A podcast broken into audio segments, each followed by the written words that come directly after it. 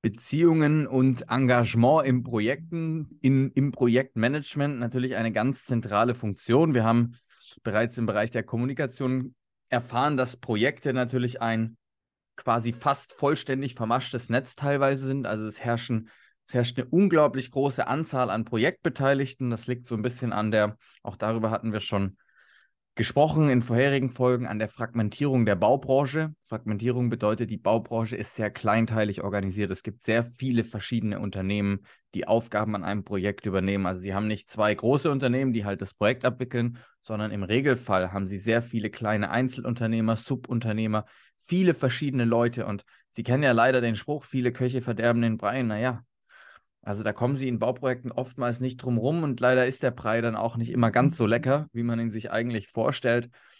Und jetzt gilt es natürlich darum, nicht nur da die, die Kommunikationsbeziehungen, die Informationsbeziehungen sicherzustellen, sondern auch die Beziehungen, weil immer wenn sie kommunizieren, kommunizieren sie nicht nur die Sachinformationen, sondern sie schaffen auch eine gewisse Atmosphäre. Jeder Kommunikationsakt zahlt so ein bisschen in die Bereiche, in den Bereich Kultur ein und sorgt dafür, wie bereitwillig die Menschen miteinander umgehen, wie gerne die Menschen im Team arbeiten oder nicht arbeiten. Und das wirkt sich natürlich automatisch auch auf die Leistung aus. Also gute Beziehungen, gute Zusammenarbeit. Was, was fördert das zutage? Naja, dass ihr Engagement steigt. Ja, sie haben mehr Lust, im Team zu arbeiten, wenn die Beziehungen gut sind. Es entstehen weniger Konflikte, weniger Reibung. Es gibt mehr Möglichkeiten, sich zu entfalten, ihr Potenzial auch als Gruppe. Sie kennen es vielleicht, 1 plus 1 gibt äh, gleich 3 in Gruppen. Zwei Leute, die gut zusammenarbeiten, mehr als sozusagen die Summe der Einzelnen. Gegenseitig entlasten sie sich unter Umständen. Also sie gucken, dass sie sich so ein Stück weit nivellieren, sie leisten sich Hilfestellung und sie haben emotionalen Rückhalt gegenseitig in guten Teams. Also was zahlt natürlich extrem darauf ein, wie so ein Projekt am Ende erfolgreich ist. Beziehungen aufzubauen ist ein Thema, gerade im Bereich Netzwerken.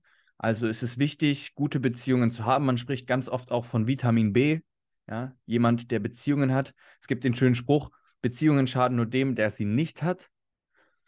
Also ihnen, ihnen werden Türen geöffnet durch Beziehungen.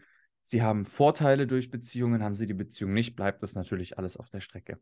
Was man im Rahmen von Beziehungen in dem Kontext noch beachten sollte, ist, es ist natürlich erstmal leicht, in Anführungsstrichen, nicht immer super leicht, aber verhältnismäßig leicht, eine Beziehung aufzunehmen, also Kontakt aufzubauen, eine Beziehung aufzubauen, dann kommt man oft in den Bereich, okay, jetzt nutze ich die Beziehung auch. Ich möchte vielleicht Informationen, ich möchte vielleicht Hilfe haben.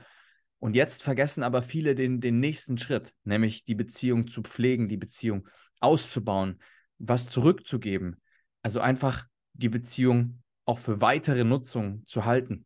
Und das klingt jetzt alles sehr kalt und berechnend. So ist es natürlich nicht gemeint, aber gerade im Business-Kontext sind solche Beziehungen natürlich auch gegenseitig befruchtend. Und wenn man sich dann noch auf einer kulturellen Ebene quasi gut versteht, also die Atmosphäre zwischeneinander sehr gut ist, also dann haben sie natürlich den Jackpot gewonnen. Aber wichtig ist an der Stelle quasi das Prinzip der Reziprozität. Natürlich erzeugen sie eine gewisse Sogwirkung in dem Moment, wo sie auf den anderen zugehen. Also wenn sie in Vorleistung treten und dem anderen was anbieten, haben sie auch eher die Möglichkeit, etwas zu erwarten und diese Reihenfolge sollte im Kern dann zumindest mal beachtet werden. Erst geben, bevor du was nehmen möchtest. Kontakte aufbauen, ich hatte es schon angesprochen, das Thema Netzwerken. Wo macht man sowas? Natürlich auf Netzwerkveranstaltungen. Im Studium, ganz wichtig, Sie sind nachher alle im Bauwesen. Also nutzen Sie die Zeit aus, diese drei bis vier Jahre, in denen Sie sich gerne gegenseitig kennenlernen, die Kontakte nicht nur aufzubauen, das ist ja der erste Schritt. Oftmals tendiert man dazu, sich sehr stark in seinen kleinen Grüppchen aufzuhalten. Aber ich würde Sie dazu animieren, wir haben ja auch ab und zu den Stammtisch, super Gelegenheit, ja, Ihr Netzwerk so ein bisschen auszubauen. Aber auch einfach mal gruppenübergreifend was zu machen, andere Kontakte aufzubauen, die halten Sie später und die helfen Ihnen später wenn sie dann in der Branche draußen sind, aber auch ganz generell. LinkedIn, wir hatten drüber gesprochen, ist natürlich eine schöne Plattform. Trauen Sie sich, Leute, die Sie interessieren, stellen Sie denen einfach eine Anfrage. Es hat mehr was von Folgen inzwischen tatsächlich, also in der Instagram-Sprache auf LinkedIn, dass sie einfach so ein bisschen neugierig sind. Aber der schöne Effekt bei LinkedIn ist eben, durch die Vernetzen-Funktion folgt die Person auch Ihnen. Und plötzlich haben Sie schon so ein erstes dünnes Band hergestellt. Und dann schreiben Sie mal eine Nachricht, eine nette Nachricht, ja, dass Sie das total inspirierend finden, was die Person macht. Oder stellen Sie eine Frage, wenn Sie was interessiert. Und schon ist der Kontakt quasi eine Stufe weiter und dann geht quasi der Beziehungsaufbau los. Ähm, seien Sie nett zu den Menschen, seien Sie interessiert und plötzlich merken Sie, dass da auch was zurückkommt. Prinzip der Reziprozität.